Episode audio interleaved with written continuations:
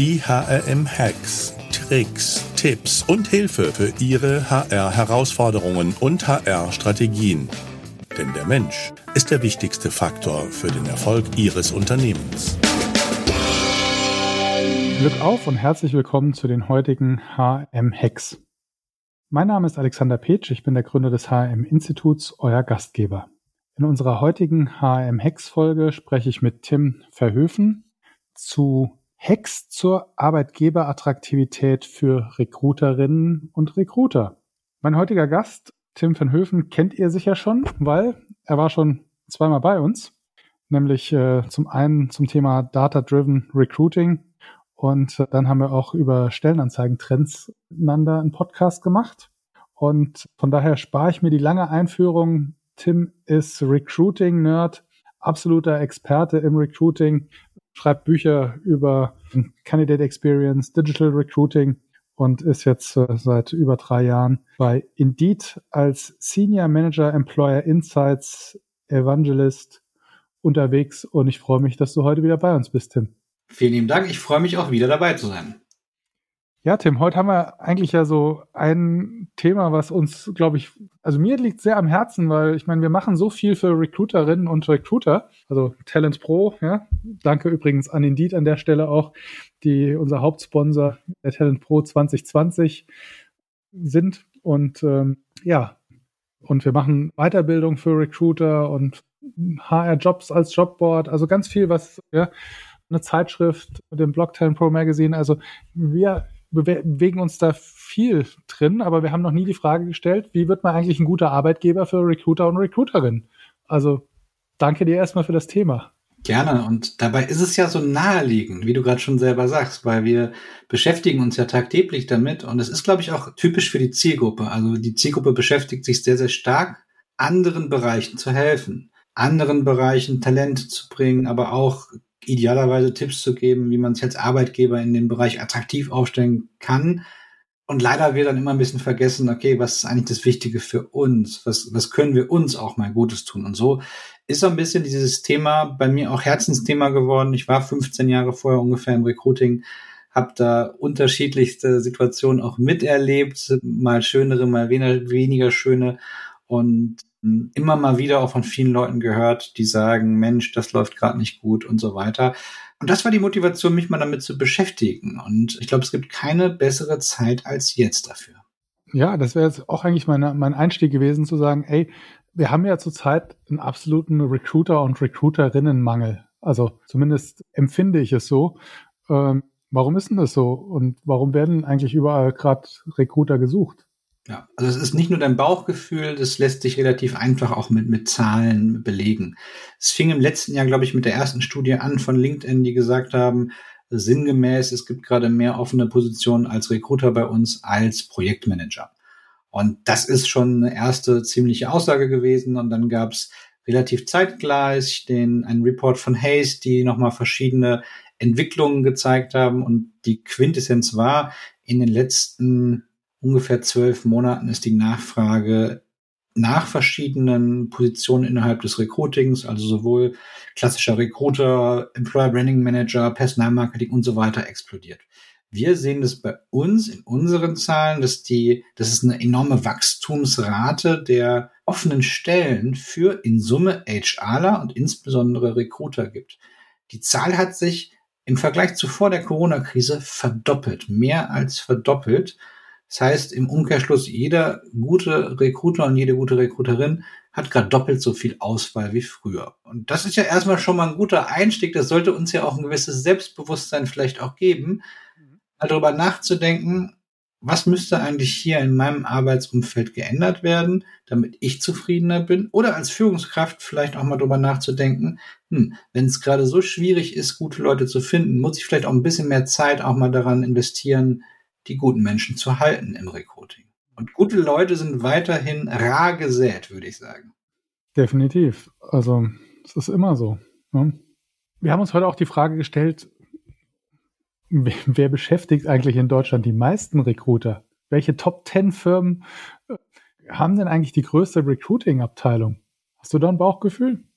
Ich würde wahrscheinlich die sagen, die am meisten rekrutieren. Das heißt, da kommen wir auf die großen Logistiker, die großen Einzelhändler, die zigtausende oder hunderttausende Mitarbeiter haben und tendenziell in solchen Bereichen relativ viel Fluktuation gibt. Und wenn ich im Jahr 20.000 Menschen rekrutieren muss, dann brauche ich eine riesige Mannstärke oder Fraustärke im Recruiting. Deswegen, ich würde wahrscheinlich tippen, wenn ich jetzt mal die Personaldienstleister außen vor lasse, wahrscheinlich auf die großen Logistikunternehmen, Deutsche Post, Amazon und die großen Lebensmitteleinzelhändler von, von Aldi, Lidl, das wären wahrscheinlich meine Vermutungen. Ich hätte auch die Bahn wahrscheinlich. Ja, die werden sicherlich auch viele Leute haben, kann ich mir gut vorstellen. Aber spannend, ich weiß es tatsächlich nicht. Aber vom Bauchgefühl wäre die, die Bahn ist zumindest auch immer sehr visibel da drin. Hm. Ja, was, was wären so deine Hacks? Make Recruiter und Recruiterinnen happy. Hacks. Ich glaube, auf der einen Seite haben wir so, so klassische, klassische Basisbedürfnisse, die da sind, die über viele Jahre, glaube ich, nicht optimal be, ja, bedient wurden, wenn es mal so sagen möchte. Und da fangen wir mit einem ganz plakativen Thema an, nämlich Kompensation. Ich kenne noch in vielen Unternehmen die Situation, dass Leute innerhalb des Recruitings deutlich geringer bezahlt wurden als in vielen anderen Fachbereichen. Wenn man sich aber darüber nachdenkt, was gerade die entscheidenden Faktoren sind für Unternehmenserfolg in vielen Branchen, dann ist gerade das Thema Personal muss da sein. Und wer ist dafür da, dass Personal da ist? Ja klar, Recruiting. Deswegen ist es schwer nachvollziehbar, dass Leute im Vertrieb, im Marketing oder ähnlichen Bereichen teilweise deutlich mehr Geld kriegen als eine ähnliche Position im Recruiting. Das heißt, mit diesem Thema sollte man anfangen, das auch mal nicht nicht unhinterfragt zu lassen und nicht zu sagen, ja, das kann man aber nicht. Wenn man nur Peanuts bezahlt, bekommt man am Ende des Tages auch nur das, was man bezahlt. Und da würde ich sogar noch einen Schritt weiter gehen. Es geht mir nicht nur um die Höhe. Die Höhe ist die eine Dimension. Es geht auf, auf die anderen Seite auch die Frage, ist der Recruiting-Job nicht nah am Sales-Job möglicherweise, weil ich auch eigentlich Ziele erreichen muss. Und warum kriege ich nicht zum Beispiel auch das Thema Bonus anders möglicherweise integriert in so eine Kompensation? Ähm, wenn ich ein extrem, in, in jedem anderen Bereich, wenn ich irgendeinen Bereich habe, der extrem erfolgskritisch ist, werde ich immer auch einen hohen Leistungszuschlag kriegen. Am klassischen ist es im Vertrieb. Im Vertrieb kriege ich sehr viel über einen variablen Anteil und in der Regel lässt sich damit auch sehr gut leben, wenn man erfolgreich ist. Es gibt aber kaum Unternehmen, das mal versuchen umzudenken für Recruiting. Was würde es denn bedeuten, wenn Recruiting möglicherweise einen nach oben hin offenen Bonus nochmal kriegt für die Anzahl der Einstellungen, Anzahl der Bewerbungen oder was auch immer. Das kann man ja immer genau definieren, was ist denn gerade das Gap ja, und was möchte man erreichen. Hast du einen Überblick, wie viel Prozent überhaupt so ein Bonussystem für Recruiterinnen und Recruiter im Einsatz haben? Ähm, grund grundsätzlichen Bonus haben viele, der aber dann meistens nur irgendwie so zwischen ein und vier Prozent oder fünf Prozent. Ja, also ich rede jetzt nicht von, du kriegst einen Bonus, wenn es der ganzen Firma gut geht, genau. ja, sondern im Prinzip eigentlich, wenn du das ja aus dem Sales jetzt, aus der Sales-Ecke denkst, ja, müsste das ja heißen, äh, also eigentlich bekommst du, ich sag jetzt mal platt gesagt, ein Tausender extra Bonus, ja, für jeden Mitarbeiter, den wir dank dir einstellen, der länger als die Probezeit da bleibt. Kenne ich nahezu keinen, paradoxerweise in der Dienstleisterbranche gang und gäbe. Und wenn wir uns jetzt mal versuchen, so ein bisschen in die, in die Gedankenwelt eines Recruiters reinzuversetzen, ich habe den Job ja lange genug gemacht, es schmerzt schon sehr, wenn ich durch meinen guten Job, weil ich vielleicht selber Active Sourcing mache oder sonst irgendwie was, äh, dafür sorge, dass vielleicht drei, vier Positionen nicht über einen Headhunter besetzt werden. Dieser Headhunter für diese drei, vier Besetzungen aber deutlich mehr kriegen würde in wenigen Monaten als ich im gesamten Jahr. Und ich nichts dafür kriege. Also ich habe gerade überlegt, ich muss in meinem Podcast so eine Glocke oder sowas einfühlen. Und da ich das nicht hier auf dem Schreibtisch stehen habe, habe ich hier mein Glück auf Emaille-Schild gerade gewedelt. Ihr habt es nicht gesehen, aber ich wollte es schon irgendwo draufschlagen und es als Glocke benutzen. Also echt ein Mega-Hack, ja. Also Tim, ich finde das, äh, also ganz im Ernst, ich, ich frage mich, wieso wir das nicht machen. Wieso wir das noch nie gemacht haben. Also ich ganz, also ich meine, ja, so, ein so ein, so ein Head, so ein, so ein Head-Bonus, ja, Empfehlungsbonus, Empfehlungsmarketing, ja, das, äh, ja, das gibt's ja schon vielen und bei und lang, ja. Aber ehrlich gesagt, äh, ja, tolle Idee. Ja, das Paradox ist ja, wenn du eine Mitarbeiterempfehlungsprogramm werden ja meistens die Recruiter auch noch ausgeschlossen. Das heißt, jeder kriegt on top Geld, wenn er jemanden ja. rekrutiert, außer der, dessen Job ist. Das ist schon, ja, genau. ist schon skurril, wenn man drüber nachdenkt. Ja. Ja, und das ist natürlich so was ganz Einfaches eigentlich, wenn man drüber nachdenkt und was Grundlegendes. Und dann gibt es natürlich noch andere Dinge, ne? Das Thema, das Thema Wertschätzung. Hört sich jetzt auch wieder total banal an, aber in den meisten Unternehmen wird ja dem Recruiter suggeriert, Recruiting kann doch jeder. In keinem anderen Unternehmensbereich würde man sagen, na übrigens, Juristerei kann doch jeder. Jetzt gehe ich mal vor Gericht. Oder keine Ahnung, dem Ingenieur sagen, ach komm, das kriege ich doch besser hin als Betriebswirt. Das sagt doch keiner. Aber Recruiting kann ja jeder. Und da fängt ja die erste mangelnde Wertschätzung schon an. Und die ist schon ganz vorne im Recruiting-Prozess, ehrlich gesagt. Weil im Recruiting-Prozess wird gar nicht drauf geachtet, weil es gibt ja keine Standards. Ne? Es wird ja gar nicht gestanden. Irgendwie, es gibt ja keine klassische Recruiting-Ausbildung, die ich machen kann, wie mein Controlling-Studium als Betriebswirt. Gibt's ja nicht. Das heißt, ich habe schon keine Mindeststandards, auf die ich achten kann. Sagt dann ja auch häufig in vielen Unternehmen, na, wir sind auch super offen für Quereinsteiger im Recruiting auch mega Zeichen natürlich in die eigene Mannschaft, wenn jedem suggeriert wird, übrigens, der, der null Ahnung hat, kann euren Job genauso machen, weil lernt man ja ganz schnell. In der Führung geht's weiter. Ich kenne unglaublich viele Unternehmen, wo dann die, die oberste Lass, Lass uns da noch mal reingehen gerade in dieses Thema. Es ist wirklich so. Ich meine, wenn ihr euch mal überlegt, ist es doch so, dass eigentlich der Recruiting-Job jahrzehntelang der Einstiegsjob ins, ins HR-Wesen war. Ja? Also bei allen anderen HR-Positionen haben sich alle immer gefragt, wie soll ich denn das jemals werden? Weil da stelle ich nur jemand mit Berufserfahrung ein. Ja? Mich haben immer die Studenten aus dem, die mit ihrem Studium fertig waren und in HR wollten, sagen, fragt, wie soll ich denn da reinkommen? Da muss ich ja erstmal irgendwo in die Linie gehen, damit ich nachher wieder ins HR zurückgehen darf, weil mir im HR keiner sozusagen einen Job offeriert, um dann zu sagen, naja, aber Recruiting, da nehmen sie mich auch als Rookie. Ja? Aber ich habe im ganzen Studium noch nie was gelernt, was mir eigentlich dabei helfen würde, den Job zu machen. Ist ja schon irgendwie pervers, oder? Und dann müsste man ja normalerweise die logische Konsequenz haben, dass die Unternehmen ein unglaublich detailliertes Weiterbildungsangebot haben, mhm. bis die Leute dann in ihren Job reingehen. Aber haben sie ja nicht. Wie viele Unternehmen kennst du, die ein eigenes Curriculum haben für Recruiter. Ich kenne kaum welche. Ich, kenn ich hätte jetzt gesagt, mal mindestens so knapp 100, ja, weil nämlich die uns dafür nutzen, mit den Digital Recruiter ihre Recruiter sozusagen auszubilden und fit zu machen, um ihnen alles das beizubringen, was sie im Studium zum Beispiel nicht gelernt haben oder weil sie aus anderen Bereichen des HRs kommen und ihnen diese ganze Digital Komponenten einfach fehlen. Aber ich gebe dir recht, ansonsten hat es also eine gute Einarbeitung. Ich bin ja auch fassungslos, dass es nicht 10.000 sind, die das schon bei uns gemacht haben, ja, weil ähm, leichter, einfacher, kosteneffizienter und mit mehr Expertise kriegst du es eigentlich nicht mehr hin. Ja?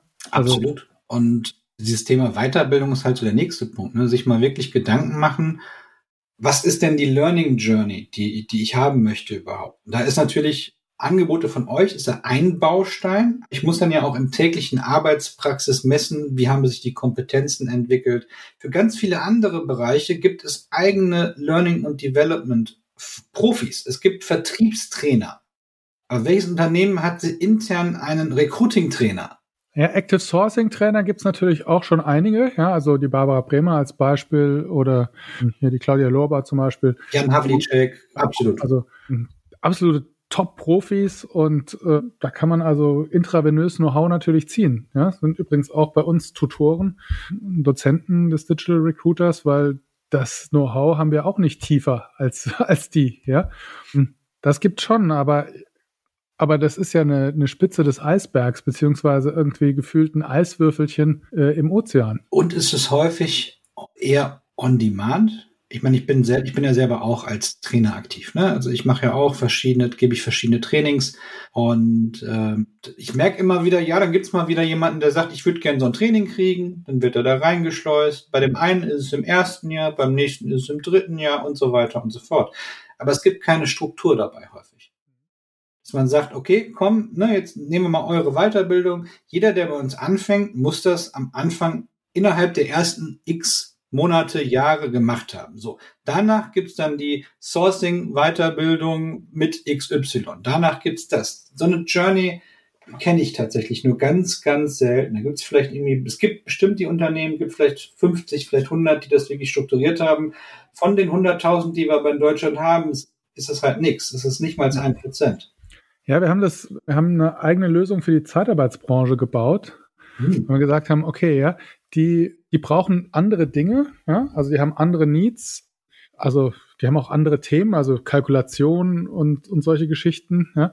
Die brauchen vielleicht andere Teile vermeintlich weniger. Nehmen wir mal Employer Branding, ja. Obwohl sie das eigentlich noch viel mehr brauchen würden, aber okay. Und ja, wo ich eigentlich denke, wenn ich eine Zeitarbeitsfirma hätte, ich wäre so dankbar, dass mir das jemand gebaut hat, ja, und ich würde da jeden, der durch die Tür kommt, da durchschießen, weil der ist schneller produktiv, ja. Der kann schneller arbeiten und hat einen viel höheren Wissensstandard, als ich eben im ersten Vierteljahr auf jeden Fall und wahrscheinlich im ersten zwei Jahren beibringen kann. Ja? Und man kann ja über Personaldienstleister in Summe auch wirklich gerne schimpfen. Ich bin der Erste, der ganz vorne dabei ist, aber das Thema haben die viel besser drauf. Das haben die viel besser in Summe drauf. Weiterbildung, ob das jetzt Zeitarbeitsfirmen sind, das Permanent Placement Firmen sind, im Thema Weiterbildung, die haben das, die haben solche Programme. Wenn man sich die großen anschaut, und das ist, was du ja gerade gesagt hast, passt ja genau in die gleiche Richtung. Da, da, also, wenn man da sagen möchte, ich möchte den ersten Hack mitgeben, einfach mal auch mal mit seinen Dienstleistern sprechen, wie die das Thema Weiterbildung für deren Recruiter engagieren und, und, und vernünftig versuchen auch zu, ja, umzusetzen. Und da kann man schon einiges lernen und ich, mir hat es die Augen geöffnet auch. Gehen wir mal weiter. Was braucht man noch an Hacks oder Tipps, um attraktiver Arbeitgeber zu sein für Recruiterinnen und Recruiter? Echte Karriereoptionen. Es gibt ja regelmäßig so Analysen, die zeigen, wie viel HRler in Vorständen sind und so weiter und so fort. Wir sehen ja erstmal, dass selbst in den meisten Vorständen, wo die Vorstandsressort was mit HR zu tun haben, in den wenigsten Fällen echte HRler da drin sind. Dann ist es dann, nennt sich dann Operations und der Chef ist der Finanzer wenn es dann mal Leute gibt, die in oberster Führungsebene HRler sind, gab es ja vor kurzem auch eine Studie, dann sind es meistens Juristen. Dann sind es meistens die Leute, die vorher den Businesspartner gemacht haben und so weiter und so fort. Das heißt, es gibt eine gläserne Decke, wo es kaum Menschen gibt, die, äh, die als Recruiter mal in den Vorstand reingekommen sind. Oder auch nur die Ebene drunter. Das heißt, auch da gibt es eigentlich so zumindest erstmal, wenn man Karriere als Weg nach oben sieht, relativ wenig Durchlässigkeit, obwohl ja eigentlich immer suggeriert wird, ja, das Thema Arbeitskräftemangel ist so wichtig und uns darauf einzustellen ist so wichtig. Du siehst auch bei Aufsichtsräten kaum Kompetenz oder kaum nachgewiesene formelle Kompetenz in diesen Bereichen. Das ist eigentlich schade, aber wenn man es schafft, da etwas dran zu ändern und das transparent zu machen, mich würde es unglaublich anziehen, wenn ich wüsste, ein Unternehmen ist so weit, dass auch die oberste Linie wirklich versteht, was überhaupt Recruiting ist. Hm. Habe ich mal eine gruselige Statistik oder sozusagen, äh, ja, da habe ich mal eine ähm, gruselige, ähm, ähm, Entschuldigung, wie heißt denn das? Also eine, eine, eine Studie, genau. Da habe ich mal eine gruselige Studie zugelesen. Ich glaube, es war ADP in USA. Die haben Head of Finance befragt, ob sie schon mal das Angebot hatten, HR mit zu übernehmen. Und das Ergebnis war, ich glaube, 70 Prozent. Ich konnte es gar nicht glauben. Äh, die schon mal auf dem Tisch hatten, ob sie nicht die oberste HR-Position mit übernehmen sollten. Also ich finde, es sagt alles, ja. Also es sagt auch viel über HR, nämlich wir hatten ja unseren Podcast zum Thema Daten-driven äh, Recruiting und HR-Prozesse. Also dass viele auch ihre eigenen Wertschöpfung nicht richtig transparent machen können in der Organisation im HR, spielt da, glaube ich, auch rein. Ne? Ich habe mir gerade die Frage gestellt, wenn die, wenn die Studie genau andersrum gewesen wäre, man hätte HR da gefragt, wie häufig denen das Finanzressort angeboten worden wäre. äh, Wir kennen die Studie nicht zustande gekommen, da hätte keiner geantwortet.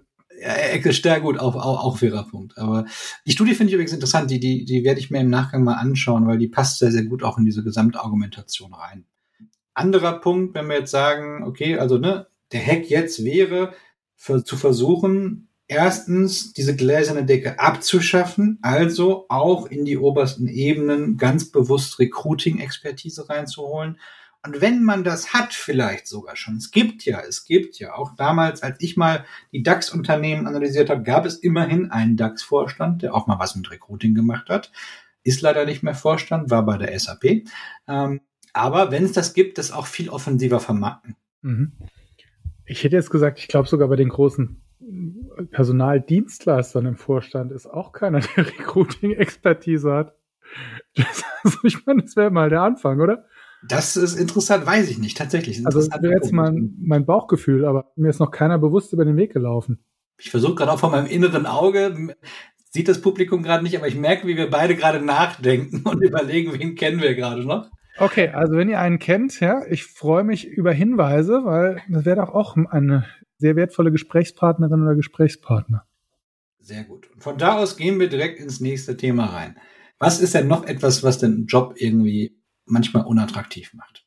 Ich sag mal in der Theorie, in der reinen Theorie ist Recruiting doch der perfekte Job. Und eigentlich macht man damit doch nur Menschen glücklich, weil man sorgt dafür, dass das Unternehmen gute Arbeitskräfte kriegt. Man sorgt dafür, dass ein Jobsuchender einen Job kriegt. Und im besten Fall gibt man den Menschen, die den Job vielleicht nicht kriegen, trotzdem total wertvolles Feedback, was sie noch besser machen können. Also eigentlich müsste man doch mit einem Dauergrinsen im Recruiting rumlaufen und eigentlich müssten doch die Menschen permanent nur mit Schulterklopfern an einem vorbeilaufen. So, in der Realität sieht es anders aus. In der Realität sieht die Arbeitszeit doch vor allen Dingen damit geprägt, irgendwelche Deeskalationen zu machen, irgendwelche extrem administrativen Prozesse zu machen, irgendwelche Excel-Listen oder irgendein Schattencontrolling zu pflegen, irgendwelche Systeme zu pflegen, die viel zu langsam sind und nicht weder Kandidaten noch Recruiter orientiert sind.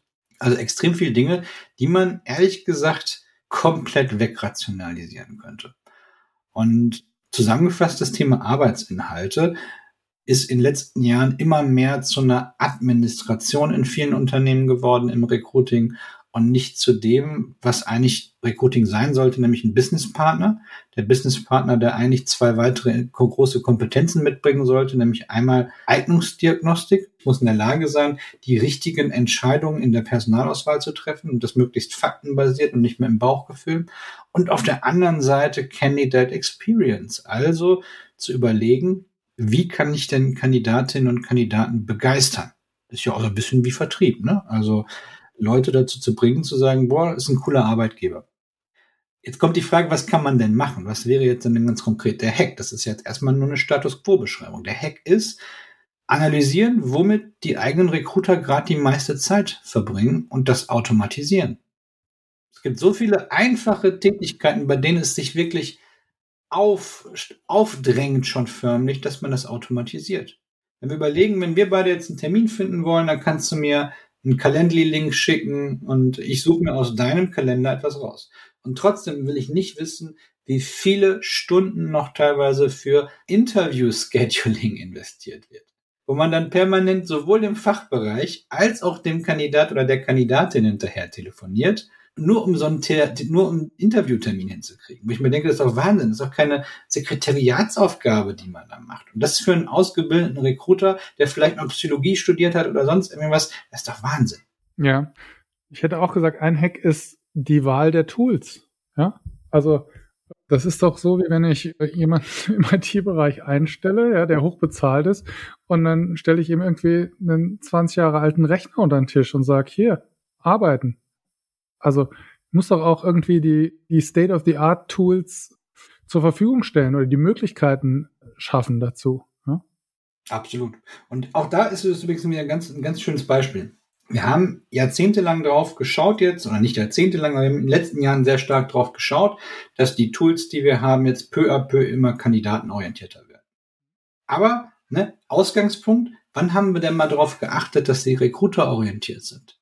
Die Recruiter Experience wird doch komplett vernachlässigt. Wir sprechen immer über Candidate Experience, Candidate Experience, Candidate Experience. Vielleicht wird mein nächstes Buch mal über Recruiter Experience gehen. Auf jeden Fall eine spannende Nische, ja, in der Nische. Ich hätte noch einen Hack und zwar ähm, die Prozesse für Recruiting, Recruiter optimiert zu gestalten.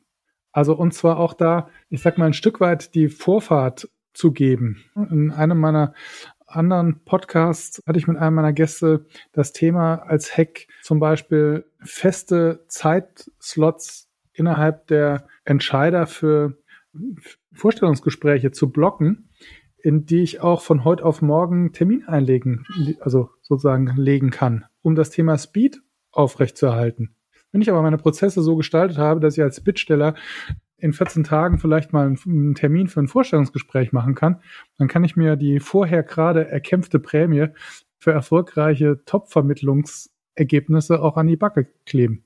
Absolut, also komplett richtig. Und ich, ich, ich gebe dir noch ein, schön, ein schönes anderes Beispiel, was sogar noch ein bisschen drastischer ist. So, wir haben ja immer wieder das Thema, dass die, die Time to Hire, ne, Geschwindigkeit ist sehr wichtig, wissen wir.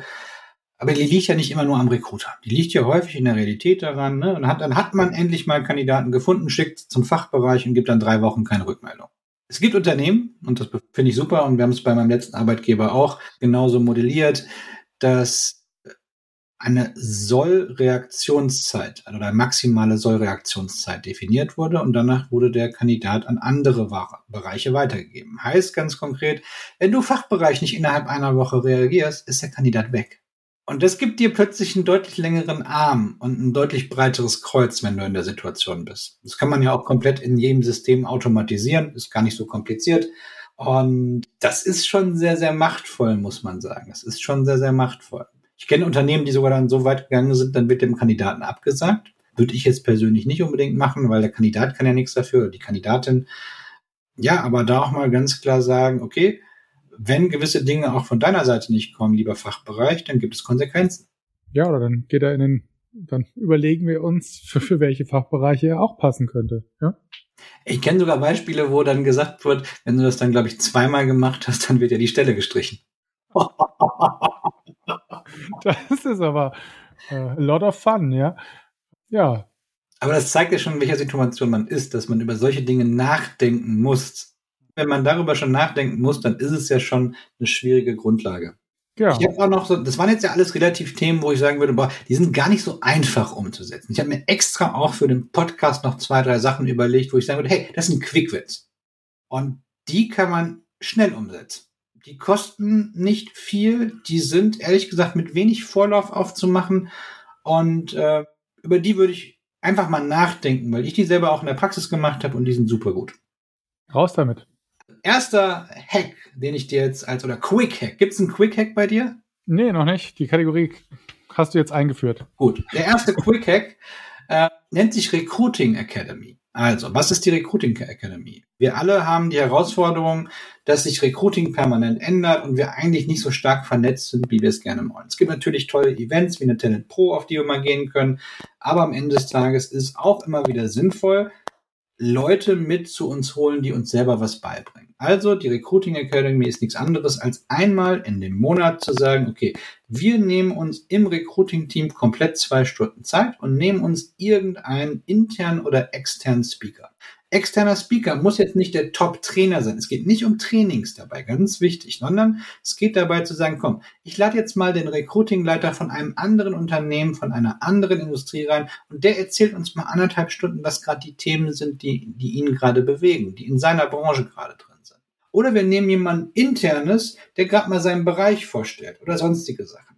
Es ist so toll, es kostet nichts und ich habe das Tipp beim letzten Arbeitgeber gemacht, habe dann sowohl interne Leute als Speaker geholt, habe dann ein paar Kollegen aus meinem Netzwerk und Kolleginnen geholt, die mal einfach so eineinhalb Stunden was erzählt haben. Das war so toll, weil plötzlich das Team auch gemerkt hat, besser, die gleichen Probleme, die wir haben, haben andere auch. Oder die kochen auch nur mit, mit Wasser und so weiter und so fort. Das regelmäßig zu machen, gibt erstmal ein Gefühl von Wertschätzung es eröffnet den Horizont, weil nicht jeder ist der, der permanent nur auf irgendwelchen Events ist, ist vielleicht auch nicht jeder der Typ für, hat auch vielleicht nicht jeder die Zeit ist. Finde ich zwar auch einen ganz wesentlichen Bestandteil dieses Networking, aber deswegen versuchen nochmal andere Möglichkeiten mit reinzubringen.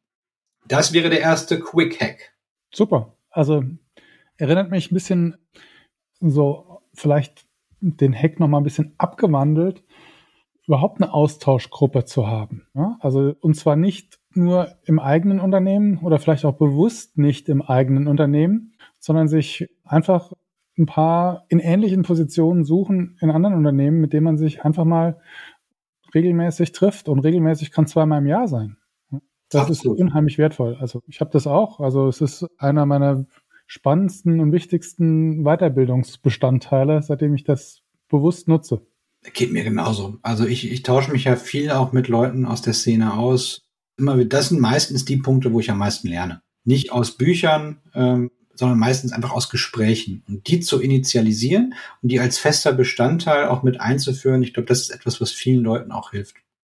Der zweite Quick Hack geht in eine andere Richtung und trotzdem was ähnliches. Und zwar geht es da um das Thema externe Expertise reinholen. Was meine ich damit? Wir alle kennen das Bild vom Prophet im eigenen Land. Und ich habe jetzt mal eine schöne Geschichte aus meiner Biografie. Ich war Recruitingleiter und habe den Marcel Rücken zu mir eingeladen. Kennt man möglicherweise auch ja, relativ.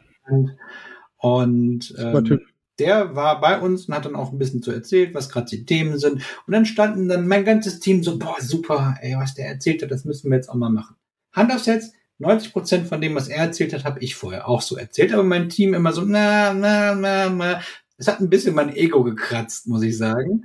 Aber ich dachte, okay, cool, hat er gut gemacht, gönne ich ihm auch. So. Vor zwei Jahren war es dann so, da war ich dann schon bei Indeed, dann hat er mich mal zu sich eingeladen, in sein Team. Ich habe wiederum exakt die gleichen Sachen gesagt, die, sein, die er sonst immer sagt und sein Team, yay, wir wollen jetzt auch die Sachen ändern. Und da habe ich dann plötzlich mal gemerkt, wie unglaublich wirkmächtig es ist, für die eigenen Ziele manchmal einen externen Experten reinzuholen.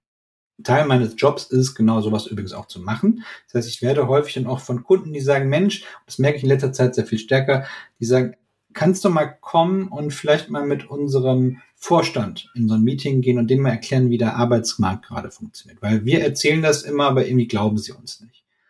Genau da zu überlegen, in welchen Situationen brauche ich für die Überzeugungskraft einfach externes Know-how. Das kann jemand sein, der über den Arbeitsmarkt redet. Das kann jemand sein, der über Eignungsdiagnostik redet. Ich habe damals Professor Kersting zu uns geholt in mein letztes Unternehmen. Das war so augenöffnend für die, für teilweise einen Großteil der Geschäftsführung, was die da mitgenommen haben, wo ich wahrscheinlich stundenlang hätte etwas erzählen können und der das in wenigen Minuten sehr stark auf den Punkt gehabt hat und dadurch eine Verhaltensänderung eingefügt hat. Und das stärker zu nutzen, ist mein zweiter Quick Hack. Cool. Ja, bin voll bei dir. Ja, das, also leuchtet mir sofort ein, ja. Der dritte Quick Hack ist dann etwas, was man so ein bisschen aus dem Sales klauen kann. Weil man kann auch über Vertrieb immer wieder denken, was man möchte. Und wenn die eine Sache richtig gut drauf haben, dann ist das Thema ähm, Motivation zu erzeugen über verschiedenste Formen der Bonifizierung. Was heißt das ganz konkret? Das heißt ganz konkret zum Beispiel, äh, wenn bei uns im Unternehmen in einer vor Corona-Zeit und wo wir noch alle im Büro waren, jemand bei uns im Vertrieb einen Deal gemacht hat, dann gab es einen riesigen Gong. Und der durfte dann einmal voll Karacho auf diesen Gong drauf hören, was ja natürlich jeder mitbekommen hat. Jeder hat mitbekommen, dieser Mensch hat gerade einen richtig coolen Job gemacht, hat einen richtig coolen Deal gemacht und alle sind aufgestanden und haben applaudiert. Jetzt bin ich nicht der Fan eines großen Gongs und mein Quick heißt jetzt nicht, nehmt euch einen Gong. Aber was ich sehr, sehr wirkmächtig finde, ist etwas, was es im Vertrieb auch immer wieder gibt, Teamziele. Also kleine Gamification-Elemente als kleine Ziele mit reinzunehmen. Also warum nicht dem, dem Recruiting sagen, komm, wir machen jetzt Quartalsziele und jedes Mal, wenn diese Quartalsziele erreicht werden, machen wir ein Team-Event, gehen mit, lade ich euch zum Essen ein, machen wir sonst irgendwie was. Es geht gar nicht darum, dass das großes Geld dahinter ist. Solche Challenges werden im Vertrieb ganz, ganz regelmäßig genutzt. Solche Team-Challenges teilweise. Und das das führt zur Motivation. Das führt nochmal zu der kleinen bisschen extra Motivation. Wenn man es dann erreicht, führt es eben auch zu einem wohligen, wohligen Gefühl. Und ich glaube, das ist auch wichtig, dass man das mit reinnimmt. Mhm. Ja, ich glaube, man kann im Recruiting oder in der Struktur des Recruitings wirklich noch viel aus, äh, aus dem Sales lernen. Ja, klar, bin ich voll bei dir. Hm. Kenne auch Unternehmen, die sagen, sie äh, stellen äh, fürs ähm, Online-Recruiting auch nur Online-Marketing-Experten ein, die, das, weil es leichter ist, ihnen das HR-Know-how drauf zu schaffen, als umgekehrt. Ne? Also. Glaube ich, glaube ich. Ja, Tim, vielen Dank. Hast du noch einen Quick-Win oder das waren jetzt, war einiges? Na komm, ein, einen Quick-Hack habe ich noch. Einen habe ich noch, einen. Wenn du mich so fragst, Und zwar auch da, wie du gerade gesagt hast, so ein bisschen, was können wir aus dem Vertrieb noch mitnehmen? Und eine Sache, die man im Vertrieb auch echt besser macht im Recruiting, ist dieses Thema Shout out loud. Ne? Also auch mal so ein bisschen Selbstvermarktung machen. Und ich glaube, wenn Recruiting anfängt, stärker sich selber auch im Unternehmen zu, zu, zu vermarkten, dann kann man echt viel erreichen. Ich sage mal ein, zwei ganz konkrete Beispiele.